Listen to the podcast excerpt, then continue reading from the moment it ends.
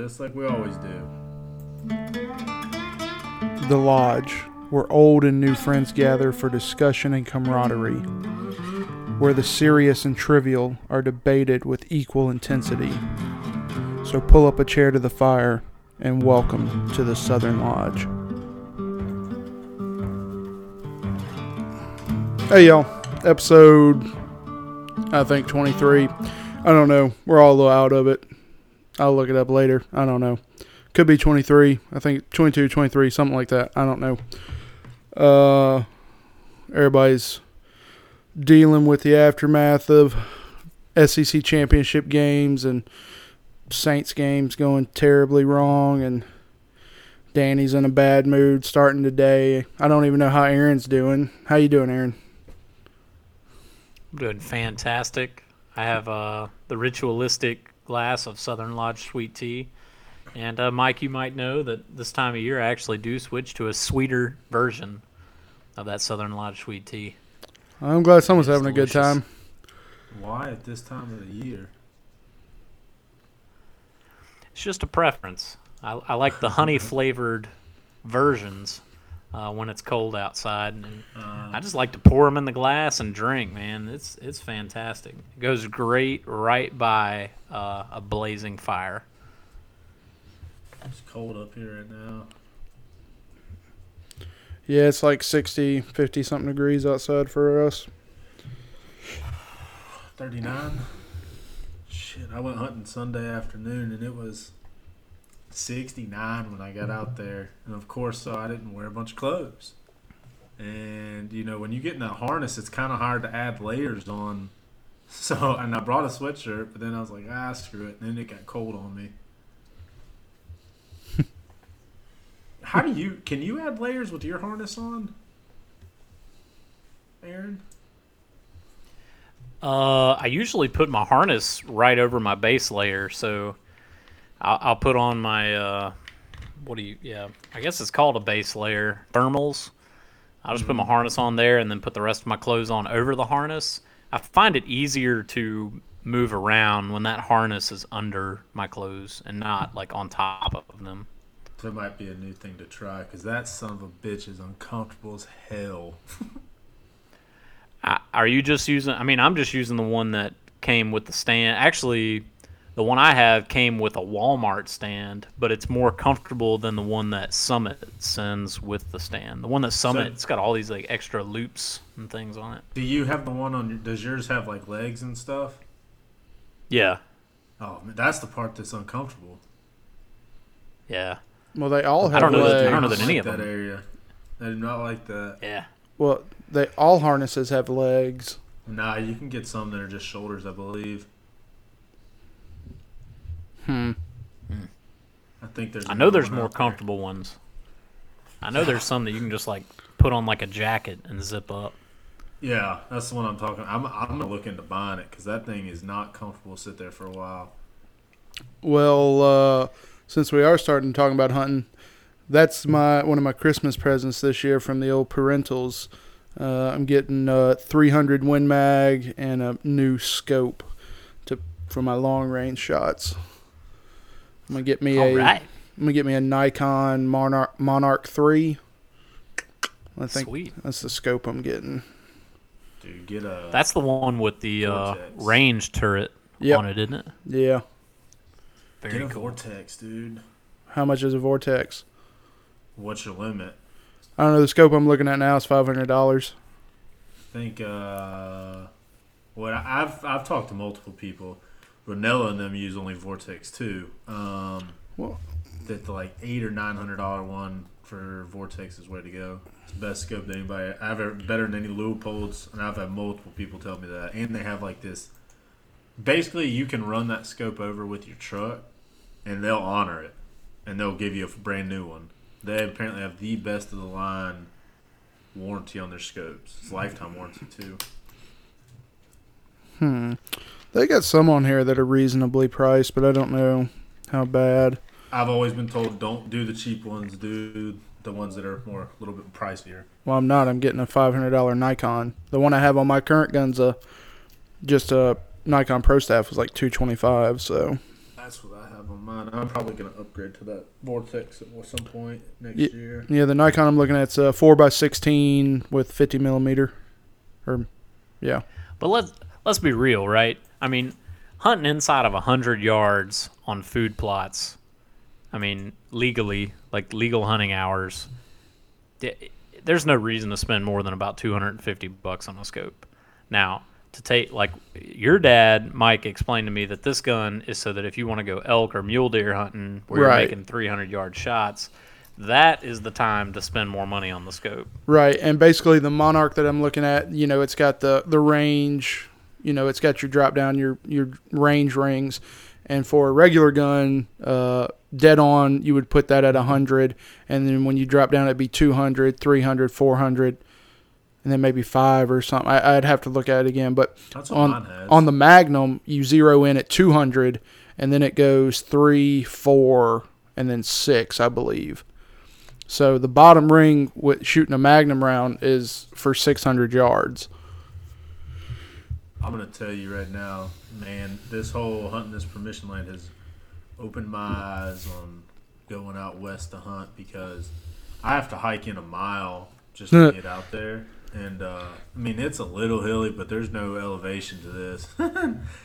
Holy crap! Like I carry bags of corn out there, and Jesus Christ, man! Like it'd be 40 degrees out there, and I'll sweat completely through my sweatshirt. Like, unbelievable. I mean, it's tough. Yeah, I, I can't. Uh, normally, I'll if I have to walk in a good distance, I put everything except my base layer in my backpack, or or uh, I just hang it somewhere, and then when I get in the stand, I put it on because if I wore it in, I would just be, I'd be soaked, and that ain't good when it's 19 Yeah. degrees outside. It's it's a pain. I mean, when you're walking back there just with your backpack and you know your rifle, it ain't a problem. But when you're if you're toting a good bit of stuff back there, it sucks. Like it is. I mean, Brian went back there with me um, a few weeks ago, and he carried a bucket full of corn, and, and it was probably twenty pounds. It was just a five gallon bucket, so whatever that weight. I mean, it was wasn't light, but it surely wasn't a fifty pound bag. And he was dying. I mean, he ended up stripping down halfway through, taking off some clothes because he was sweating so bad. But it's it's a haul back there, especially in the back half is all thick, and you can't just walk through stuff. Yeah, So y'all tell me if I tell me if uh, y'all think this sounds crazy. So I was talking to a guy about mule deer hunting out like Colorado. I think we were just talking hypotheticals. I, I was trying to tell him like I've got a brother in Texas who's a doctor who hopefully will get into hunting here soon, so that I'll have a good reason. You know, visiting him's a great reason, but I'll be much more motivated to go if if there's hunting involved. You know. and he can pay for And I like, things. so- Doctor money comes well, in know, handy. He's big brother. Big brother's supposed to pay for things for little brother. That's right. You know? So anyway, uh, Michael, you're an only child, so you don't know what that's like. Danny, how many brothers and sisters you got? I have one sister, and she's a piece of shit, so I don't know what it's like either. she I, always just comes to me for money. I, I've got A Bear though. Jeez. A Bear's done.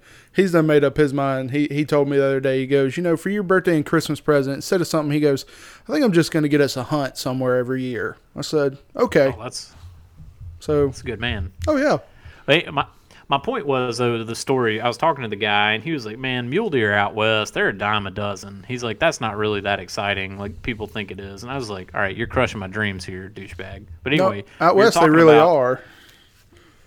he was saying uh, the first time he went, they really roughed it.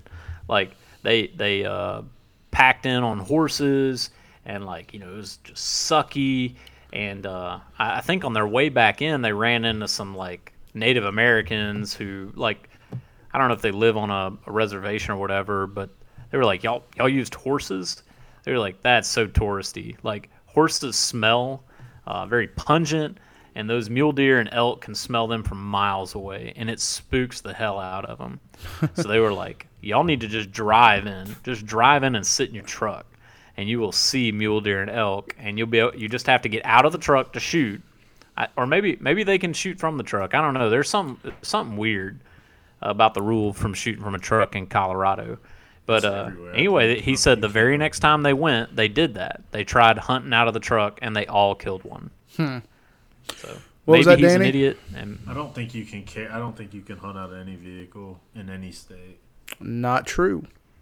What state can you? I had to look it up because uh, we were watching uh, Lone Star Justice or whatever it's called on Animal Planet, where they follow the game wardens in Texas, and they were going hunting for antelope or or pronghorn. They were hunting something, and basically because where they were hunting, they were just driving around the truck trying to spot them, and they were taking three, four hundred yard shots and they found some in the game warden. It was three, two or three game wardens that went hunting, and literally stopped the truck, rolled the window down, put the gun out, and shot the antelope or pronghorn. And me and the guy I was watching it with just couldn't believe he had just done that on camera because on all them game warden shows we see them trying to bust people for that. And in Texas, as long as you're on private land, you can hunt from a vehicle.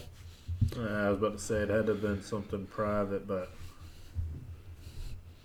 I don't know. I've never heard. I've never heard of it. No, I had to look it up just to make sure.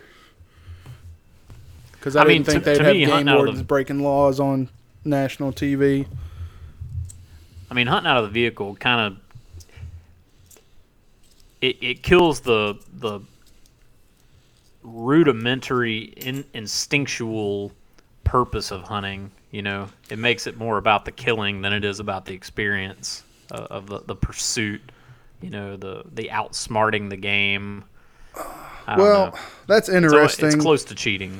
Because I was listening to uh, Rogan and he had on John Dudley, who's an archer, big Oh, archery guy. Yeah, he's badass too. Yeah, and they were. I'm gonna bring up something else they were talking about, but they were talking about Rogan since he's.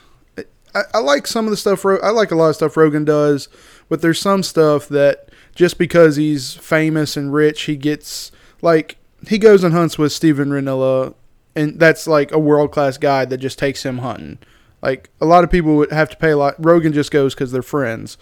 There's a lot of stuff with the stuff that's in Rogan's uh, man cave slash studio. I actually disagree with that. Rinella's Rinella, dude. He'll shoot small stuff all the time. Yeah, but he's He- a he he's a world class hunter. I mean, just because he shoots stuff that He ain't trophy stuff. He But- puts tags in on stuff. I mean, he doesn't just get stuff. I mean, sure, he might get to go hunt with. Because I listen to the Meat Eater podcast almost religiously. Um, he goes and hunts with that guy in Wisconsin on a farm there, but really and truly outside of that, you know, they do. He does a lot of just putting in the, you know, for tags. He puts in tags basically everywhere. Yeah, but I mean, he, he he's a hunter. He's a professional hunter. Like you, we hunt, but it's it's a hobby. It's not our it's not our livelihood. Sure. But I wish it Rogan, was. well, I do too. That's why if I won lottery, that's what I would become. But Rogan is the experience of hiking in, like what Danny and we all want to try and do once we're everybody achieves this level of fitness. We'll never hit, but Well, Ro- to. You might they were basically looking down upon us and our style of hunting because we don't we don't hike in and stalk the deer and we hunt you know they they were mainly saying private land but land that you lease is like private land because you get to do that but they were basically saying people that hunt over a corn pile or that just sit in a stand or whatever are not eh, the true hunter but the people that backpack in and you know camp out and for a couple of days they're the real hunters and You must have taken that out of context because John Dudley hunts out of a stand 100%. Period. You know, I, I follow him on everything because he, he has a podcast as well. It's called Nock On. yeah Um, and he always hunts on a, out of a stand. You know, maybe Western hunting, because Western hunting, you can't sit in a stand. It's different. I mean, it's different types of hunting. Well, I, I think it, they were talking about a hunt he had just done for something, and either moose or elk in Canada, where they had hiked hundred miles. Now, he didn't hike no 100 miles. Uh, that's what he said on the podcast. In like a week or two weeks or something like that, and didn't see anything. We pretty much have to hunt like that. I mean, there's so many people who hunt in Mississippi and not enough land to spread out and stalk hunt. I mean, Well, we also don't I have don't the think you could do it safely here.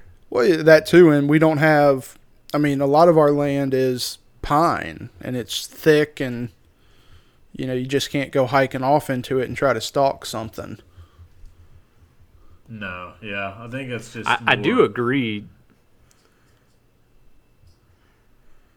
You can go ahead, Aaron. I, I mean, I do agree to an extent that we we do this like bait and make the deer come to us, uh, and and it is it, it- to an extent it's artificial. You know, planting a food plot that otherwise wouldn't be there, putting a corn pile that otherwise wouldn't be there. Whereas uh, the stuff that's out west and up north, Alaska, whatever, you're you're like going into the animal's territory and you're like outsmarting him on his turf uh, instead of like trying to get him to come to you down here. Yeah. I, But yeah, I- I saw something- Go ahead. I'm sorry, Danny. Go ahead. I keep interrupting you, man. I'm sorry. No, you're right. Um, I was just saying I listened to one of the last Nock-Ons. He had Adam Greentree on there. Adam Greentree is also a professional hunter, and they got into a big debate because, or not debate, but Greentree does a lot of spot and stalk hunting. He does stags over in Australia, and then he comes over here and does elk, and then uh, he did a moose this year. But he's been doing a lot of whitetail hunting, and he was like, "Man, you know, I always thought it didn't take any skill to whitetail hunt because it, but it really does. He goes, you got to play the wind, you got to play." This. You got to figure out what time of the year it is based on what their food sources are going to be. Because if you don't, if it's not fresh acorn drops, then you're not really because they're going to you know rot out, and so the deer won't go to them. You got to really play that. He goes, it takes a hundred times more skill than I initially thought it would. And because you know, like I said, John Dudley he hunts out of stands. You know, obviously he plant. He's also one of those guys that he's got enough setups. He goes, I don't hunt the same spot twice in a season. I was like, God, it must be nice. you know, I'm like, shit, I'm I'm hunting the same spot every time because I don't have any other options. You know, I sure I can go down to Josh's place and hunt with him, but you know, that's not all the time that I can do that. And or do I want to, you know, I don't know, just invite myself. Yeah. Well, I mean, that's the skill with our kind of areas that, you know, if you've got the bottoms or you've got if you've got the land to do it, you can you can get in the woods and find your scrapes or find your trails and you can not have to hunt over the food plot or the pile of corn. You can find where they're where they're traveling. But uh, I see I see what he means too, but at the same time, it's it's it like Aaron said, it's just different land, and elk and whitetail kind of live in just a little bit different of an area. But Well, they both do different things. You know, elk migrate. You know, they move a lot. Yeah. They don't sit. You know, they're constantly traveling. Um, you know, whereas whitetail, you know, I got same beer on camera all for the last month and a half. Ain't gone anywhere. you know, you were talking about uh, was it Greentree or no uh, Dudley that doesn't hunt the same food plot, only hunts it once a year or whatever. He doesn't hunt the same stand. Uh, well, plot stands. um, Junior Dale Earnhardt Jr. was on Rogan. I don't know if you listened to it or not, but it was it was actually pretty good. They talked a little bit about his concussions, and they talked about his dad a little bit. But he he had a they got, they talked a, they talked about hunting too for about 15 minutes, and uh, Junior's basically got the whole setup. He uh, he he well he doesn't do it the way I'd want to do it, but he's also he almost has it down perfect. He said him and a buddy or two or three buddies, I forget what it is, have like a thousand acres. And all they all it is for is for bow hunting whitetail. And he goes we don't get out there and plant. He goes but he basically said we pay guys to go out there and do if we want to plant this or plant that or whatever we we figure it out and we tell them what to do. But if you i mean if you had a thousand acres and i'm sure where he's at up in north carolina he's got good oak bottoms and or whatnot so he can do the the bow hunting Yeah, I mean, it just depends, man. Like, listen to other different podcasts. Like, I listened to one yesterday, Wired to Hunt, and he had a guy on there that was talking about, you know, he he does his plant what he plants in fields. He put, puts three different types of seeds, and all of them are like a resource at different times of the year. Like he has an early season plant that he puts mid season and a late season. So they always have a food source.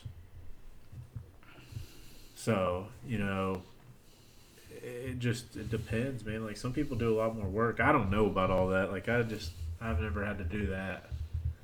That's a little different, but he's hunting You know- Nebraska Kansas line. I saw on Meat Eater, uh, it's like season seven on Netflix.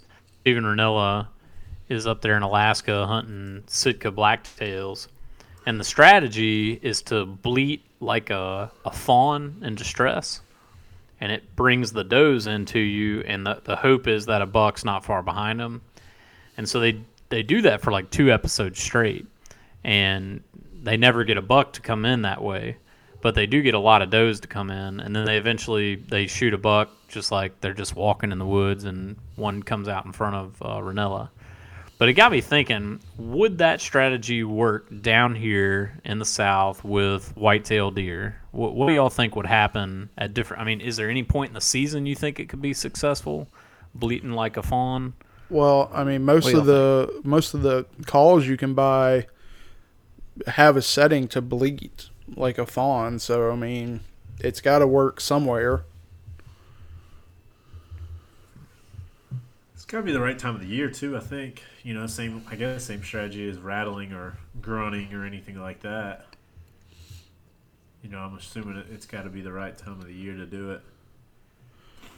I just don't know because bucks chase does during rut, and most of the time when rut hits is when fawns are leaving, you know, their moms, or they can still be a little close. So I guess, I guess if you did it during rut, it could happen because I mean, then bucks are chasing, but I think it's a crapshoot if if it's not because otherwise bucks aren't chasing does; they're doing their own thing. Yeah. I'm gonna try it this year. I think. Let me give it a try.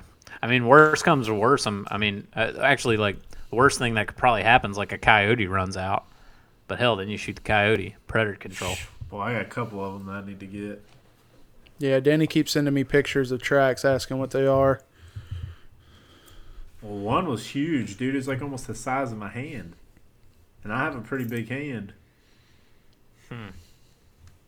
I mean, I got I got them on picture, um, and they're they're there. I just had, I mean, it, but every time like I, I throw corn out, I get pictures of the same bucks, and you know they're moving around. I got deer all over the place, and you know I don't have a problem seeing them. You know, even I got pu- a buck after a picture like 45 minutes after I saw the coyotes on camera. I mean, clearly they're not that scared. I don't know. Well, I mean, Aaron did it last year. He shot at a doe, and they went all searching around in there with dogs, and I mean, three or four guys, and they spooked they spooked her up, and she ran, and they they didn't get her. But what was it? It was literally two uh, an hour or two later. You had five or six deer in that food plot after y'all been trampling through there for an hour or two.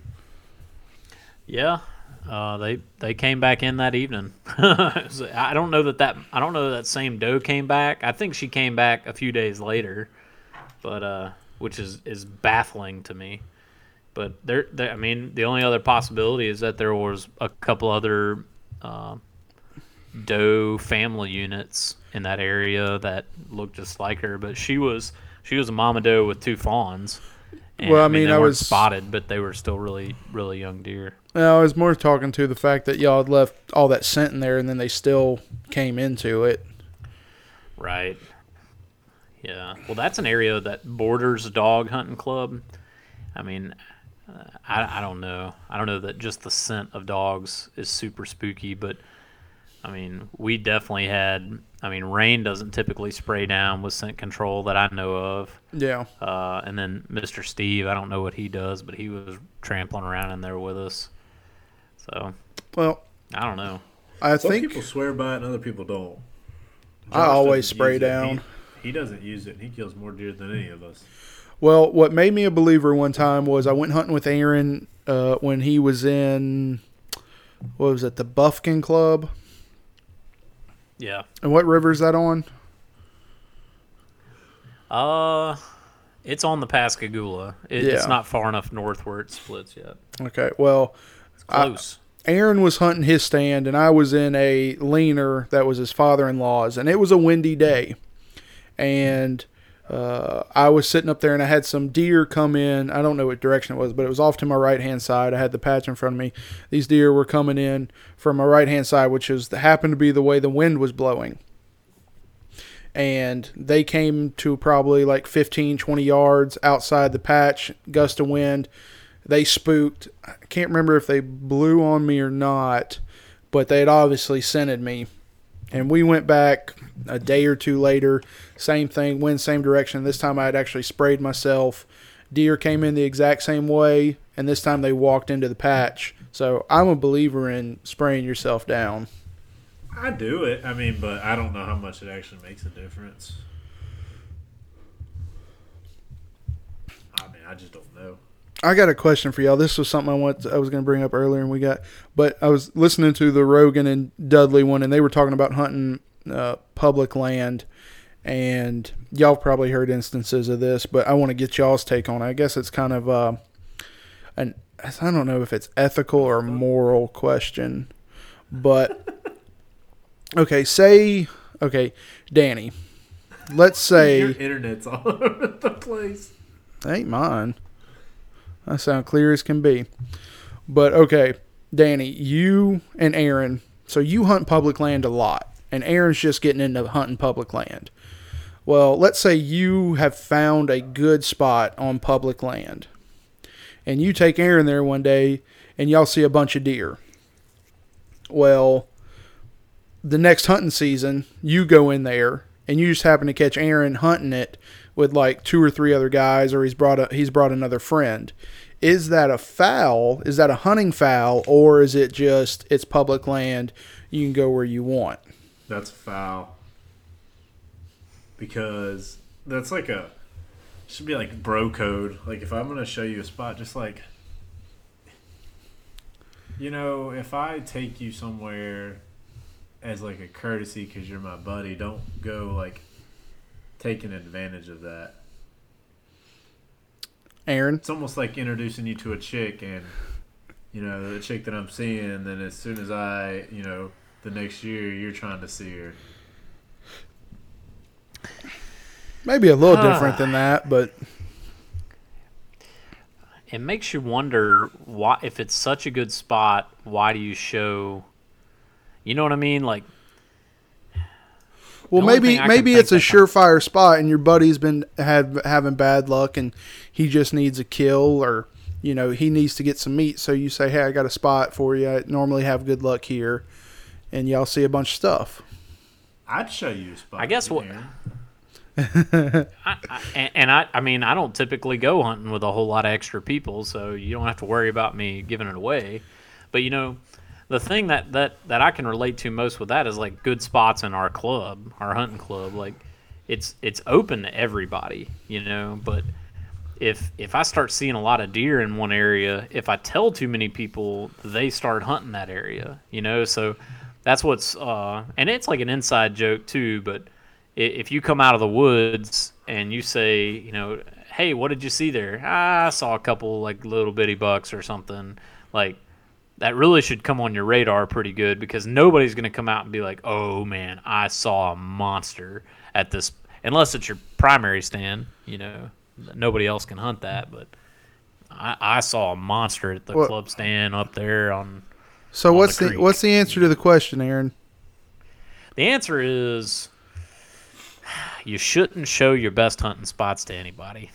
That's the answer. Well, uh, Dudley, if, if, you show somebody, if you show somebody hunting spots on public land, they they most certainly can go hunt them. I agree that it's a it's kind of a a hole move to hunt them. Well, but I don't think the question is is it bad if they go back. The question is if they then go and tell other people or bring other people because if you know if I yeah. showed a spot to a bud, you know I, I think he would go, hey, I'm gonna I'm gonna go and hunt up here. I'm gonna go to the spot you showed me. It would be, but if he if they brought someone else, and John Dudley agrees with me and Danny, I think he might agree with you too. I'm still unsure what Aaron's philosophy is, but Joe Rogan laughed about this and goes, "It's public land. What? I can't just go walk in the woods and find a spot."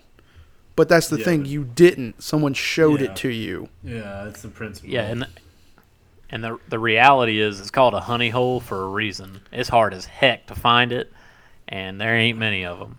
It's just like So you- fishing. You, you have to scout. Like it's like uh, it's like uh, what is it? Noxubee Refuge up there in Starkville, man. I hunted for like three years before I ha- I found that squirrel hunting honey hole.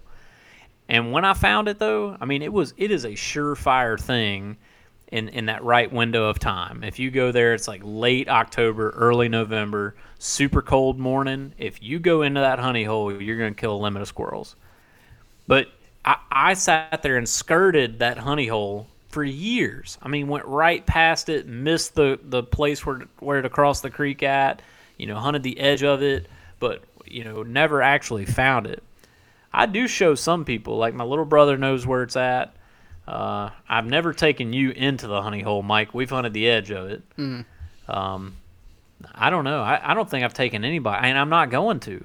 I'm not going to. That that took me a long time to find. But you have with your. You brother. shouldn't have showed. Huh? But you did show your brother. Well, I trust my brother.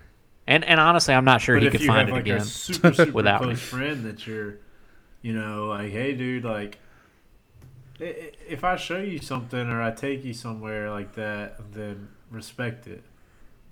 Don't take I advantage agree. of that. That's kind of the principle on it. Joe Rogan 100% disagrees with us. Well, I mean, like when I go hunt with Josh, Josh sees big deer. He ain't gonna tell you where they are. He just won't. He won't tell you anything. He said, "Oh, it's over there. Over there."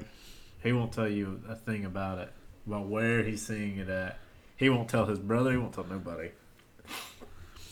Because usually he puts a lot of time into doing it. I think that's the big part of it is if you spent like Aaron said he spent 3 years finding a honey hole why would you you know he showed his brother but if a started taking you know groups of guys up there or a group of guys and they either wiped it out or you know they just kept coming back then Aaron's honey hole was just gone yeah them guys might have found it eventually but without Aaron putting in 3 years you know they got the shortcut to it Uh, the- Just what's crazy is like you, telling yeah, that that spot is oh man, it's it's like a cathedral. I love that spot. I I, I didn't go back this year. I really wanted to. It's like it's actually been two years since I've been there. That I, I should have went. It just didn't work out. Well, I'm still looking I'm good depressed. for uh, hunting this weekend, so Oh, I got to go to Mobile Right. Friday and pay the water people, and then head on up. Whenever I guess. can can what's that? can we invite Danny too?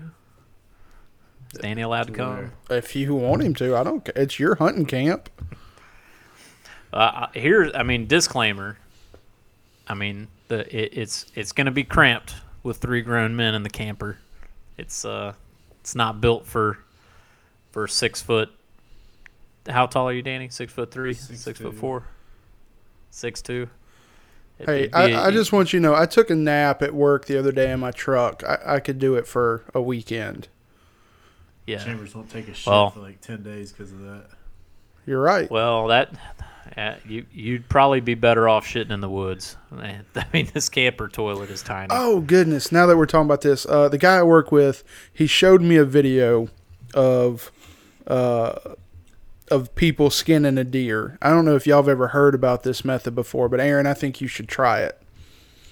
And what they did was it was a buck, and it was I mean it was stiff. I don't know how long. I don't know if it was real cold where they were at, or if he'd just been on the ground for for a minute or two, but they cut a small slit in his skin and his fur uh, on like his hind quarter, like by the knee joint, and they pumped him full of air. yeah, I saw that. And you just let the deer fill up, and then you make a slit, and it comes off. It was the coolest thing I'd ever seen. I saw that the other day. Dude, uh, Meat Eater has this thing. It's sold out. I haven't seen it again in their store. It's like a. You can wear it as like a. I don't even know what to call it. Not a do rag, but it's like a bandana but Mm-hmm. it has like step by step how to clean a deer Huh. and gut a deer. It's a pretty cool idea. It's in Hunter Orange too, I think we lost Aaron. but it's uh it's pretty cool. I I tried to actually buy one, but it was sold out by the time I listened to the episode. Cause uh they got they come out with that cookbook too. The Yeah. game stuff. I'm. My mom asked me for stuff I wanted for Christmas. I want the David Goggins book and that cookbook. Well, that's good. That's what that was. That was going to be my Christmas gift to you. So no, I, know not to buy it. To get it. Now I know not to buy it. Um, yeah, that was the two. Because I mean, I know they don't have money, so I was like, you know, or they don't have a bunch of money. I don't like people really spend a bunch of money on me anyway. So I, uh, I was like, dude, it's like twenty bucks, twenty bucks, and I'm good. Like, Yeah, my I, my parents wanted me to get me that gun, so I said yeah. And then my mom said, "What else you want?" I said, "I really don't need anything else. Normally, if I want of- something, I just go buy it. what kind of brand of gun? I'm probably just going to get a Remington. That's what I would get. Just get ready. Don't get ready. Don't expect to shoot it a lot because the ammo's expensive. Yeah, no, I'm not. I'm just just get something. It's like fifty bucks every twenty bullets. That's expensive. Yeah, uh, but no, I priced some stuff up the other day. I asked what the budget was, and my mom, she, I was like, "Well, y'all looking to spend one? Y'all looking to spend two or something?" She was like, "Try to keep it around one." I was like, "Okay, I can do that." Yeah, I mean that's what I have is a Remington seven hundred and the Winchester short mag and three hundred. Oh, you have a short mag? Yeah. Oh, I'm getting, oh, I'm getting a full mag. It's Not, I mean, it's not really any different. Well, the mag, I mean, you a short mag is different than a Magnum. It's the same. It's 300 Winchester short Magnum. It's Then what's the difference? your casing's longer. Hmm. They're still shooting the same bullet. Well, the ex the ex Force Marine Recon Marine told me not to get a short Magnum, so the Why? guy that was a sniper. I mean, I don't have any problems with it. I'm just saying he told me not to get a short mag. Aaron, are you there? What was his reasoning? I'm here, man. I'd have to ask him again. I don't really remember it. He just told me not to get it because I don't know. I'll ask him again. I'll let you know. It's probably the ammo because ammo's hard as hell to find with it. Uh, but anyway, you what I so so you invited. You, so the invite is out there for Danny to come this weekend. I'm just throwing that out yeah, he can come this weekend. Uh, the the you other know- option would be that. The other option would be that uh, December twenty first, twenty second, twenty third. Those those three nights, which is gonna it's gonna be better hunting. I I'm mean, definitely just saying. coming. I'm definitely coming for that. I'm I'm skipping the work Christmas party to come to that. It just depends. Um, because on permission land, Steve, the guy that I know, Steven, actually gave another guy permission to hunt it as well. So, and I got them damn deer on camera, so I'm gonna shoot one of them. So I'm probably gonna hunt that thing pretty hard. You got to have- see them first. Went well. I've kind of, I've kind of patterned them to how I was doing stuff, and uh, I'm, I'm off Tuesday or Wednesday, Thursday, Friday next week too. Mm. to be honest, this weekend is really just getting the woods, but at the same time, I need to get my corn feeders set back up, filled back up, and hog proof. So that that's really the goal this weekend. I'm gonna hunt, but I'm gonna get up there, and I've and I've got a shed. I'm gonna try to put up. Y'all notice Mike That's a got y'all do. notice Mike got invited up on the work weekend. It's supposed to rain I- this weekend. It it is that sucks. Which is one of the But- reasons I'm going to be able to make it because we're going to get rained out at work Friday and Saturday. Yeah, it's, It's, it's, uh, supposed to rain. Because I've been. You know, the rain doesn't ruin doesn't ruin hunting though. I mean, no, it doesn't ruin hunting, that- but I don't have any rain-proof gear. Hey man, like thirty or forty bucks on Amazon, the camo Frogg Toggs, a must have. Must have. I might have to Yes. look at that because I, you know, with being on a pine tree, if it's raining, it's not going to be the most cover. ever. That and climbing them, you're going to get all that sap on you too. You probably want something over your good camo. climbing isn't I think, that uh, hard. It's just you have to get down like you're you got to get the hardest part's getting the lower part up. It's not hard getting it mm-hmm. back down. It's getting it up. Like Yeah. climbing up. Coming down's easy. I think you can get an umbrella for for a climbing stand. You might want to look Dude, you into can get that. All kinds of stuff. You watch those hunting shows; they got like camera racks that they put into this tree. They got all kinds of stuff on. there. Man, I can't watch hunting shows anymore. They depress me. I like watching them. Freaking nine year olds killing 10 points. And not even. See, what makes me mad about that, though, is like they go to Texas or they, they go somewhere and they put them in one of these 10 by 15 shoot houses.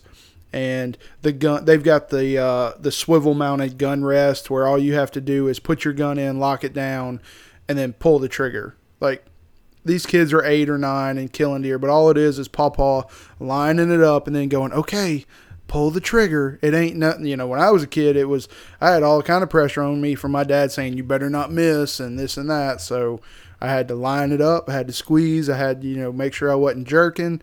These kids got it easy. Well, Texas is a whole different lifestyle too, though. You don't hunt. There ain't nothing to put like a lean-to or anything like that. You're typically in some kind of elevated blind or a blind on the ground, and Ye- it's Yeah, that's that's what I hunt out of. And I rest my gun on the window sill, the window opening, and I shoot. That's easy.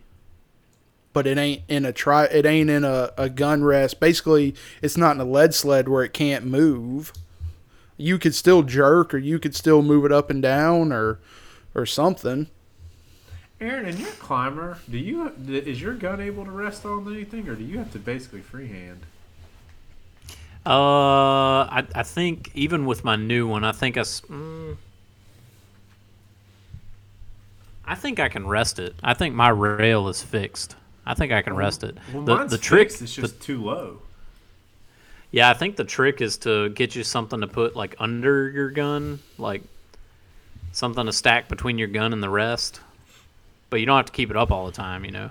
Now You my other climber, I had a, sh- I still brought a shooting stick, and I, I would just kind of, I'd just kind of keep the gun up in the in the ready position most of the time. I take little breaks, but most of the time I just kept the gun up and ready, so I didn't have to fiddle with all that if something walked out. You know, the roommate showed me a way because I had told him about uh, Danny the trouble you had that one time at Josh's because you were you know shooting free-handed and didn't have a stick or you know something to lean on, and he showed me a way to use the sling. You like wrap it around your sho- you lock your hand underneath your gun and you wrap your sling around your shoulder and elbow, and it basically locks it in at a shooting angle and it won't move. You can't move it up and down. I mean, it basically, I mean, it locks it in where it won't move at all. And he said you can only hold it for 10 or 15 seconds because you'll eventually get your pulse and that'll jump it around a little bit. But it was pretty neat what he showed me. I, I mean, I'd never done it before or seen it. The, the issue that I had when I was doing that, I've never, I've never had an issue shooting free-handed in front. It was that it was behind me to the left, Mm. you know, and having to turn in that direction when I'm already sitting on the ground on a tree, like on the foot of a tree. That's what made it kind of hard. Um, you know, because I shot a doe 200 yards last year free-handed, standing up, and I didn't have any problems with it. But it's just the way the little sitting to the, I mean shooting to the left, it was just it was harder, and it was kind of split second. You know, I didn't have a whole lot of time because it was so damn close. Do you have your scope over magnified too, or Probably a lot of people Uh, have problems with that? could have been the problem. You know, I got to move my climber up in this other land. I left it out there. I just hell with bringing it out and bringing it back and forth. It's too far of a walk. I left it out there. I even left the seat out there. Huh. move it to a different pine tree because from the direction I keep getting these deer that look like they're coming in on the camera is right where my climber is, and apparently these deer like my climber because they bedded down next to it when I went out there the last time. I was like, man, everything's really knocked down around here. I just kind of laughed. I was looking, and I saw a doe last week, uh, Sunday. It was the first deer I've ever saw out there when I was hunting, um, and I haven't, I haven't really hunted it a lot, but. I you know, twice. even even if you make a little, even if you make a little noise with a climber, it really doesn't bother deer. I Dude, uh, last year, quiet. I'll, mine surely doesn't sound any louder than a squirrel climbing up the tree. I mean, even but last year I was hunting a- It's not loud. I was hunting a cutover, and uh, I mean, I had to climb like 20 feet. I just took my time, went real slow. But uh, right there at dark, man, I had like three three does, probably 60 yards from me, just stand up. Like I didn't even know they were there. They just stood up in the middle of this really tall gra- grass and started walking. Like cheese them tally, right here on Yeah. top of them. It. I mean, it's it's pretty quiet going up. I mean, it's definitely not as loud as I would have thought it would be. And I mean, once you like lock it in, like, and you go to lean down on the backside to to kind of lift your legs up, dude. I felt 100% comfortable up there. I didn't feel like it was a little eerie because the wind was blowing pretty good and my tree was moving a lot. That was a little different feeling like the tree move because you feel it a lot with uh like in your feet. And I would say like my only thing that I wish they did different on mine was made made the the foot the base a little longer, like about a foot longer, because my feet barely hit Same the here. bottom of like they mine are they're basically almost hanging off, and I have to like tuck them underneath Yeah. me to hit the the base. Yeah. I wish Same they, complaint make it here. a little longer. old man brand, old man stands, old man climbing stands are longer, but they who I do not like them. They I've- they you're the have like you heard say that. the uh, the thing about like the uh, summits is they are solid and rigid, and like when they lock in and you lift up, like they don't bend or flex or anything. Right. But the old man stands, they're made, I think they're fiberglass. And so it is a creepy feeling when you're climbing up in one of them and you put all your weight on like the top and you feel like that fiberglass give a little bit. It's like, oh boy, Yeah, I wouldn't like we about to that. tumble. I, I've been I've liked mine so far. Um, like I said, I didn't feel like uncomfortable. Um, you know, it's still a little. I mean, it's not like the most roomy thing in the world, but it's not bad. It's the seat is actually fairly comfortable. You know, but I mean, you're in a little stand. I mean, you just don't have all the room in the world to move. And I don't know how you bring your stuff up, but I brought a rope and I basically tie it up and carry it and pull it up when I get set, Yeah, that's what I've got. gun included. You know, that's how I pulled it up. I'm sorry, I can't add a lot to this discussion. It's just climbers and me don't get along right now. No, you could you could do it. I mean, I'm telling you, dude, it's not nearly is like it's it's not really strenuous. It's just how to position your feet to get it to unlock or to lock back in or how you get it flat. Like I was having a problem with it kind of the base being a little downward a little bit. So I just had to keep playing with it to get it set to where I wanted to when I finally got to the height I wanted. No. But I mean, outside of that, like man, I just I didn't have any problems. The most the, the hardest part was you know, first couple times putting that the harness and stuff on, um, and trying to really figure out how it goes. That was kind of the hardest part. That was a little bit of a pain. Is trying to like really get that down. But once you like kind of get it down, it's not bad. I gotcha. Because I'm kind of just winging it and doing it on my own. I mean, I might not even be doing it right. That little green tether cord that I had, that we had, that we're setting it up. Uh huh. I mean, I didn't even use that. I mean, I felt I didn't move at all. I wasn't sliding. I was gripping really good into the, the pine trees. I didn't have any problems. But I am gonna Yeah, move it pines- because it's in a. I think it's in a bad spot where they where I keep seeing these deer. Where it looks like they're coming from is right where I'm at. Uh, pines, they don't slip at all. It's those like it's those trees that you'll find in like a creek bottom that uh, are gonna have like slick bark or or no like really no block in their bark. It's just real, I don't know, smooth and shiny. Like that's the dangerous ones to climb because you you just slide right down. Yeah, and I, I mean, I I'm still- glad that I you cl- said something that to me. I mean, because realistically, in that spot, oak trees would be the best option. Because I mean, I could kind of get back out of the little area a little bit and get up a good oak, um, and kind of get out a little bit. But because I only have two pine trees that I can legitimately climb, the one that I'm at now and the other one that I'm going to move to, um, and so I don't have all the options in the world. So I'm gonna, you know, I, maybe once I get a little bit more comfortable with everything, maybe I'll try an oak. Um, but I mean, I'm I'm not going as high as you do. You know, I'm not going any higher than 10, 12 feet. I think Sunday I was like maybe 10, and I felt okay with that. Because if I fall, it's not gonna freaking kill me. Might hurt, but I'm not gonna kill myself. So Well, still learning, but I mean, overall, it was a good little experience. It was a good first experience. yeah. Well, uh, we've been on here for like 50 minutes. We ain't talking no sports yet with big sport news happening. I was happy to hear about it today. Have y'all not heard? I sent it to What Danny happened? this morning. Urban, yeah. Oh, I like Urban. Urban. That's He didn't there's let a lot more that goes into. He that. retired today.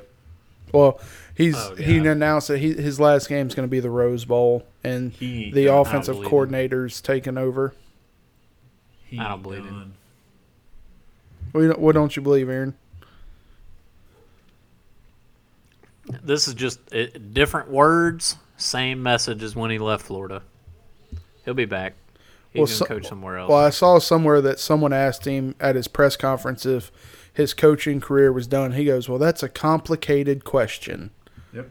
Mm-hmm. Who was the guy that interviewed him after the whole thing that went down in August? Oh, Who- was who that Brett? No, it is? wasn't Brett McMurphy. That was the guy that broke it. Uh, who was it? No, it was the other guy, but he they had him on ESPN this morning because I had seen it just before you sent it to me, and um, he was saying, you know, that Urban felt real betrayed by, um, you know, the decision makers because he felt like they didn't have his back, and that this was almost a foregone conclusion, you know, by at that point. Well, he'll probably take his normal one year and then go somewhere else. USC next year, watch. Well, you know, the whole talk when he left Florida was Notre Dame because Notre Dame was apparently his dream job that he he wanted. But I think at the time he left Florida, Brian Kelly was just coming off his national championship appearance against Alabama, so they couldn't get rid of him. So, I mean, it could be USC. I mean, it's got to be. It's a he's it's a blue blood. He ain't going. I mean, he ain't going to Washington State or Texas Tech or something like that. Dude, I tell you what, I think Auburn and Tennessee are about to get shafted by Alabama. You think uh, you think Freeze is going to Alabama? Yeah, Mike Locksley just took the job at Maryland. Well, there's talk about Enos being uh, upgraded. Apparently, Tennessee's in a shit show right now. Apparently, they want Freeze, and apparently the higher ups are throwing hurdles at it or something like that.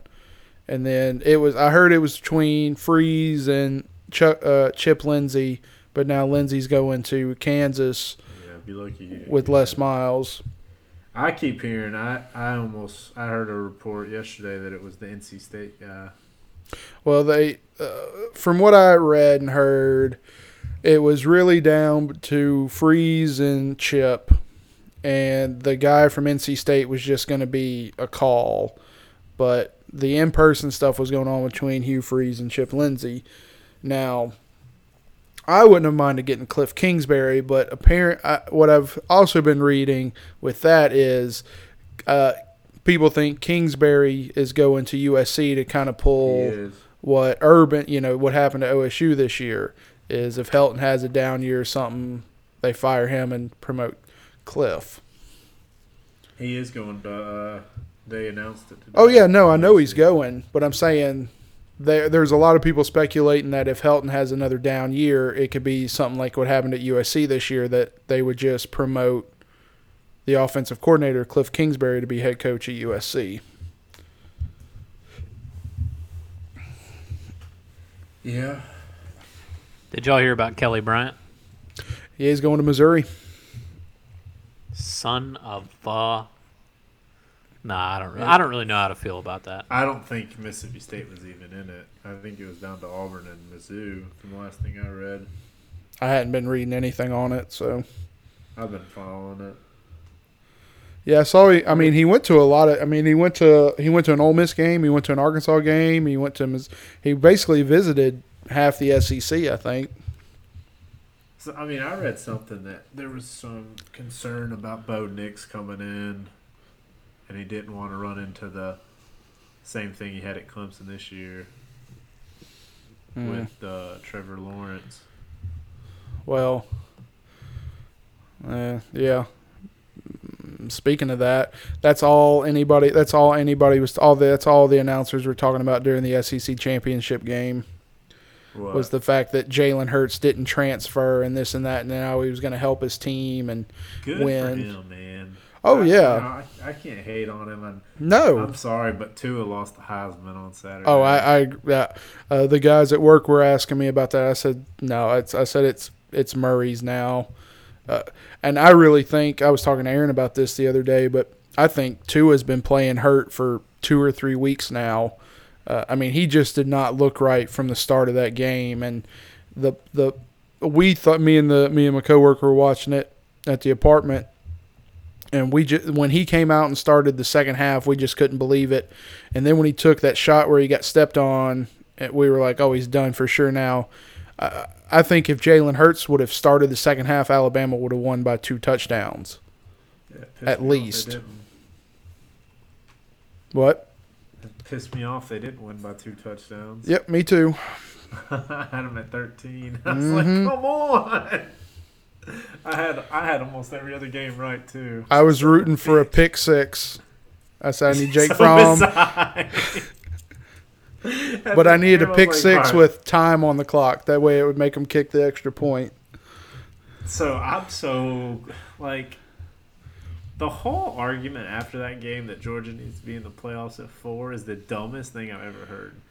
Well, I, I mean, it's you could say that they're the fourth best team, but if I was on the playoff committee, my first or my first thing I would say was, do I want to see Alabama beat Flor- uh, Georgia again?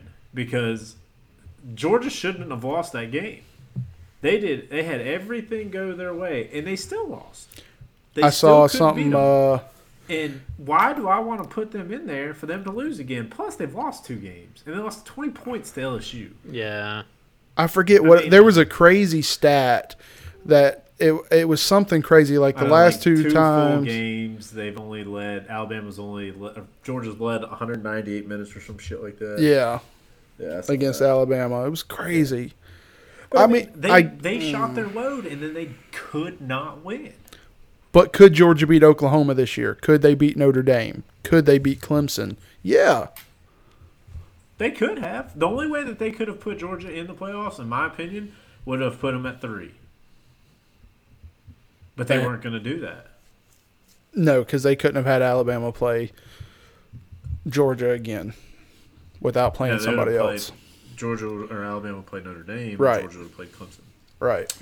No, I mean that's a that was a very very like it was a very easy decision in my eyes. Um, if I'm honest with you, like I, Oh, I, I called it. And I mean, I was watching the Ohio State Northwestern game, and Northwestern, the first half, was like calling conservative plays, and they were somewhere and they punted when I thought they should have gone for it. I, I was. I really was wondering what they were thinking because you started the day ranked number six. Oklahoma just beat Texas by two touchdowns or whatever it was in the Big 12 title game. Texas is higher ranked than Northwestern. You've got the worst loss. You should want to win 80 to nothing to prove a point. I mean, Yeah. it's how they got in the first year. It just I, I I'm pleasantly happy with uh, the way that the playoffs came out, but I still think there's flaws, and I think it needs to go to eight teams. Yeah, who did That's you uh, who did you respond to on Twitter? I saw you had Uh, Posted a the little something. Stick to football. mm, you know, because somebody, somebody, po- Bleacher Report put an article said Georgia was screwed by their strength of schedule. I'm like, who? Who did they play outside of the SEC schedule? Explain that to me. Who they didn't have to play? play anybody. That doesn't matter. Like, dude, every SEC team plays the same damn schedule. If you want to complain, Tennessee got screwed. Should be in a bowl game because their schedule sucked ass. Yeah, well, we didn't mean- deserve to be in one. But th- what I'm saying is like, That's not an excuse. You can't come at me with that excuse and say that Georgia is screwed by their schedule. Auburn plays Alabama and Georgia every year. Plus, we played Washington, who's going to the Rose Bowl. That, that that's stupid. I do say we do have some good bowl matchups this year, though. I'm I'm worried about the Fiesta Bowl. I don't. I'm worried LSU is going to pull an Auburn. Yeah, well, that's why I responded to that that that little thing because he had like shared it, and I was like, no. When they had the same, they they basically said mine what I responded with in in a different context. Um, but Jordan Rodgers, pretty he's cool, man. Like I like his little opinion on things. Like he see he seems to see things differently, and I like his outlook on stuff. Yeah. Aaron, are you are you there? I'm still here, buddy. Oh, you, you're muting yourself. You don't like talking sports. Aaron, do you have what uh the final tally was on the pick'ems? Yeah, you can't do I have an not- executive call on we're doing bowl season. Why two. not? It's For SEC you. schedule. for you to catch back up. Nah, we we said at the beginning, the regular season. We never said. Bowl I don't think we said regular season. we never said bowl season. Why not? Because I'm SEC winning. I games. won. Well, you could still win if you pick the games right. Since I'm winning, I Yeah, should get and- to and- pick last on every game. Please. It would take a miracle. I, I'm pretty sure Danny's ahead by like eight picks. Like I don't, I don't even know that it's possible, Mike. Because every game, like the only different game, we had like two games different, Aaron, and I think I got both of them right, and you got them wrong in the last. Yeah. I think you did. Yeah. Because I got the Vandy pick. Yeah. Hmm. You became like the dadgum SEC prophet at the end of the season. Like I wish my damn bets went worked out like that. Yeah. People decided to quit playing offense last week, and it really pissed me off. I, I mean, I've lost loads of bets here recently. Oh yeah. It's like stupid. I went on. I had a, the frickin' Rams and the Lions were like, let's have two offensive teams and only play defense. the the Saints and the Cowboys only play defense and terrible offense. Well, let's talk about some of these. I mean, if we, if y'all don't want to pick them, let's at least talk about some of them. Honestly, I haven't really looked at them. I'll give it to you. Okay, so you knew your six ones. Well, of course, Alabama's going to open up against Oklahoma. You know, Alabama opened up as a two touchdown favorite over Oklahoma. Yeah, and These people are on Clemson's like crack. 11 and a half. I think I yeah, would that's take that uh, that's what's stupid about football right now. It, if there's that big of a disparity but between the true number one and the true number four team in the nation, that that's just why do we even play the game? you know what I mean? It's like, what is the freaking point? Eh, But is it? I I don't know. Georgia played Georgia played Alabama really close. I mean, if you want to perceive it that way, I, I still think that if, if the entire season is called fairly for Alabama, they do choke one of those up. They they choke one up. And, and there was a guy, uh, and I don't know, I guess he had a legitimate argument. He posted like eight pictures of Georgia uh, players getting getting penal or not penalized, but Alabama getting leeway even on holding calls against Georgia. You know, I mean, it was pretty compelling pictures. I'm sure there's I mean, someone didn't for watch the whole Alabama that's got the same pictures. The other way, Yeah. Georgia got it. I can't remember the last time I've seen a hold called. I really I can't. was- But, you know- I thought the greatest thing in the world was when Kirby Smart called that fourth and eleven because I was like, "You're an idiot. You are the stupidest coach in the effing country. Make them drive the field, you moron." Yep. I mean, hindsight's But twenty you know- twenty, but Jesus Christ.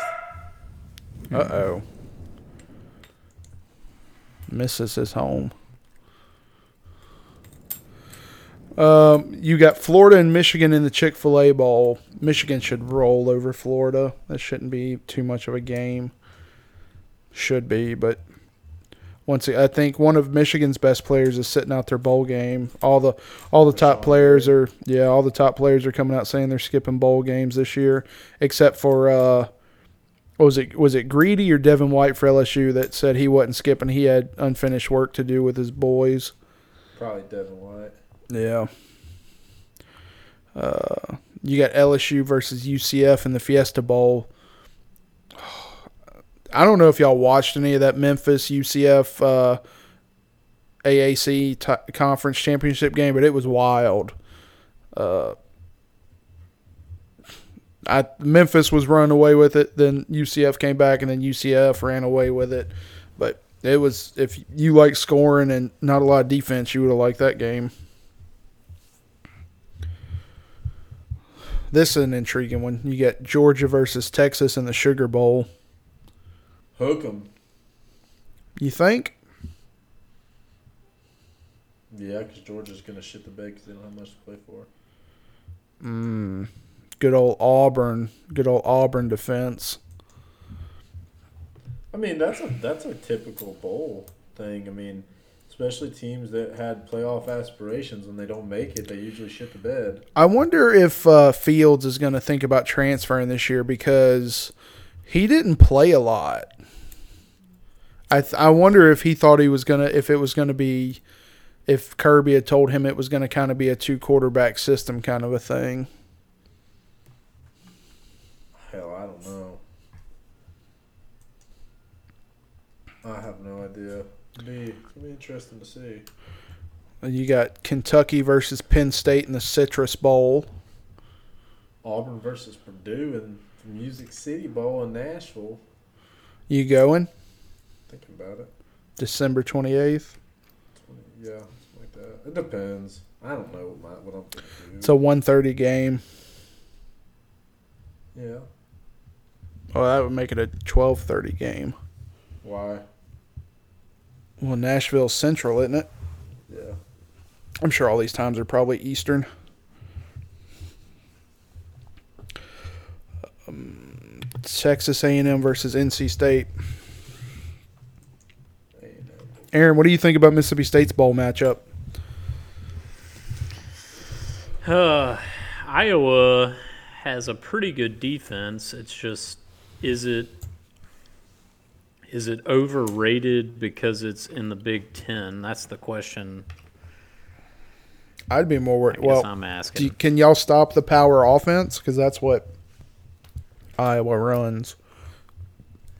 All right, man. I, I'm not really worried about our defense as of right now. They're uh, everybody is supposed to play. That nobody's sitting out. Now that could change. I, I reckon. Matt Miller's latest drop, mock draft has uh, your two boys going in the top 15, top 18 picks. Which one? I, I They think just they just they're had another. They had a mock draft come out today. I didn't see Sweat in there. Yep, I looked at it. See him. they had Simmons going somewhere and Sweat going a couple picks after him. Huh. I was really surprised by uh, Josh Allen's. They got him as the number three pick. That kind of surprised me.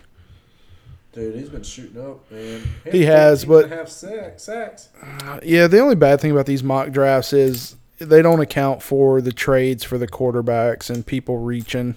There ain't gonna be any trades for quarterbacks this year. I saw Jarrett Stidham declare for the draft. Yeah, that was a foregone conclusion. I mean, if he wanted to leave early to be a third or fourth round pick, I guess he made the right decision.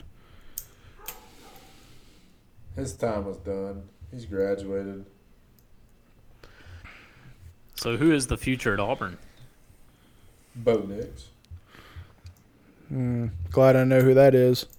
just the number one quarterback in the country in high school. That doesn't sound right. Bo Nix. Yeah, that don't sound right. He just set the state record, or the uh, state Alabama record for total offense accounted for. What's His his, uh what's his style? Um, he can do a little bit of both, but he's more of a passer. Bo Nix, huh? How you spell that? B O Nix. Nix. His dad played at Auburn. Pat Nix. His dad's coach too. Oh, he's a white kid. Yep. Let's see. He's a fiery little bastard. They uh, two four seven has him as a uh, dual threat. He can run, He's ranked it's not- forty seventh nationally. He's the number one dual threat. That's what I told you. No, you say he was the number one quarterback. Well, I look at rivals, and he's the number one quarterback on rivals. See, Rivals has him as a pro style quarterback. I like rivals better than two four seven. Mm, I don't. I like Ri- I like two four seven. Their their rankings are pretty good, and then they do the composite, so they add in Rivals and Scout and ESPN in their own rankings and spit it out the average. Bo will be all right. He's been, you know, I don't think that he committed to Auburn for any particular coach. That's he good. Commit, he committed to Auburn to play for Auburn because his dad did, and he wanted to, to prove to have his own legacy there. Tennessee got a quarterback commit without having an offensive coordinator, which was pretty good. They had an offensive coordinator at the time, didn't they? Nope. When that kid from Georgia committed, uh, we did not have an offensive coordinator. We'll see if they can hang on to him. Well, he it 'cause was he's a down to 2020 kid. yeah. Well, he picked Tennessee over Michigan, so he's already I know there's recruiting for Tennessee. about Gus getting offered that Georgia Tech job. No, they want they want an NFL guy. They they lowballed, uh, wasn't it? Did they? I was reading an article about it earlier. Yeah. Well, it's Because Georgia the big Tech. rumors Gus, and they're like, does Gus want to get away from all the people that hate his guts? they basically uh, took everything away from him. He has no, he can't hire assistants at a larger salary than what his current assistants are. um, Gus uh, needs to go to Kansas State he needs to go somewhere. He needs, they just, because And I Snyder don't- I just don't- retired. I don't freaking blame him for some of the shit he's pulling. Maybe he should go to Mississippi State. Yeah. We'll take him. Oh, you're still not in love with your coach, Aaron? Nah, he's doing he's doing all right. Uh, he's doing all right. Wins his bowl game. getting That's nine Kelly wins Br- in his first season. Not getting Kelly Bryant is going to be a blessing for both Mississippi State and Auburn. I, I was I was I don't know I was kind of split about it. I mean, it was pretty exciting to get. Uh, I don't know. We we've got an okay. Uh, Keaton Thompson is an okay quarterback. He he's pretty talented, but he fit Dan Mullen's system.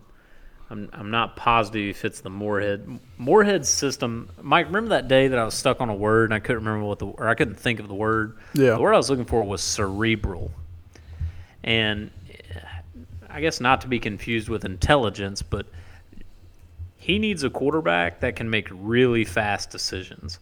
And he needs a quarterback that can be programmed with more than two options, you know? Because at first it's like run pass option. And then even when it becomes a pass, you, you still have to make the right reads. So it's like seven quick decisions that all have to happen within a short amount of time. He, he So- needs somebody that's not just athletic. So I'll And- say, and that's where I thought. Um, would you rather have Keaton? Keaton's been in the system for a year, and what is he? A true sophomore? Uh, yeah. You're only going to get sophomore. Kelly Bryant for a year. Would you rather have a kid that you can develop and then Moorhead can mold into what he wants and he can learn his style, which is another good thing about having him in another year? You're basically going to get Kelly Bryant for eight months. You know, I was trying to find a statistic, but I'm not going to be able to find it quickly enough. But ESPN or, or who was it? Someone had spit it out, I think, before this season, or maybe it was after Kelly Bryant had transferred earlier in the season or dropped out. Excuse me. But the record for these graduate transfer quarterbacks is not good. Like, I forget how many have done it, but only maybe 10% have winning records at the new school they go to or and like only 25 I, it's it's something low like 10 to 25% go to bowl games. So I mean even getting a uh, even getting one of these top graduate transfer quarterbacks doesn't guarantee you winning. So I think it's a better idea because you know, from you should be able to recruit quarterbacks and then develop quarterbacks. You shouldn't have to rely on grad transfers all the time. No, and I think I think that's something that could help Tennessee is finally recruiting some of these top tier quarterbacks or better quarterbacks, and because you can't really.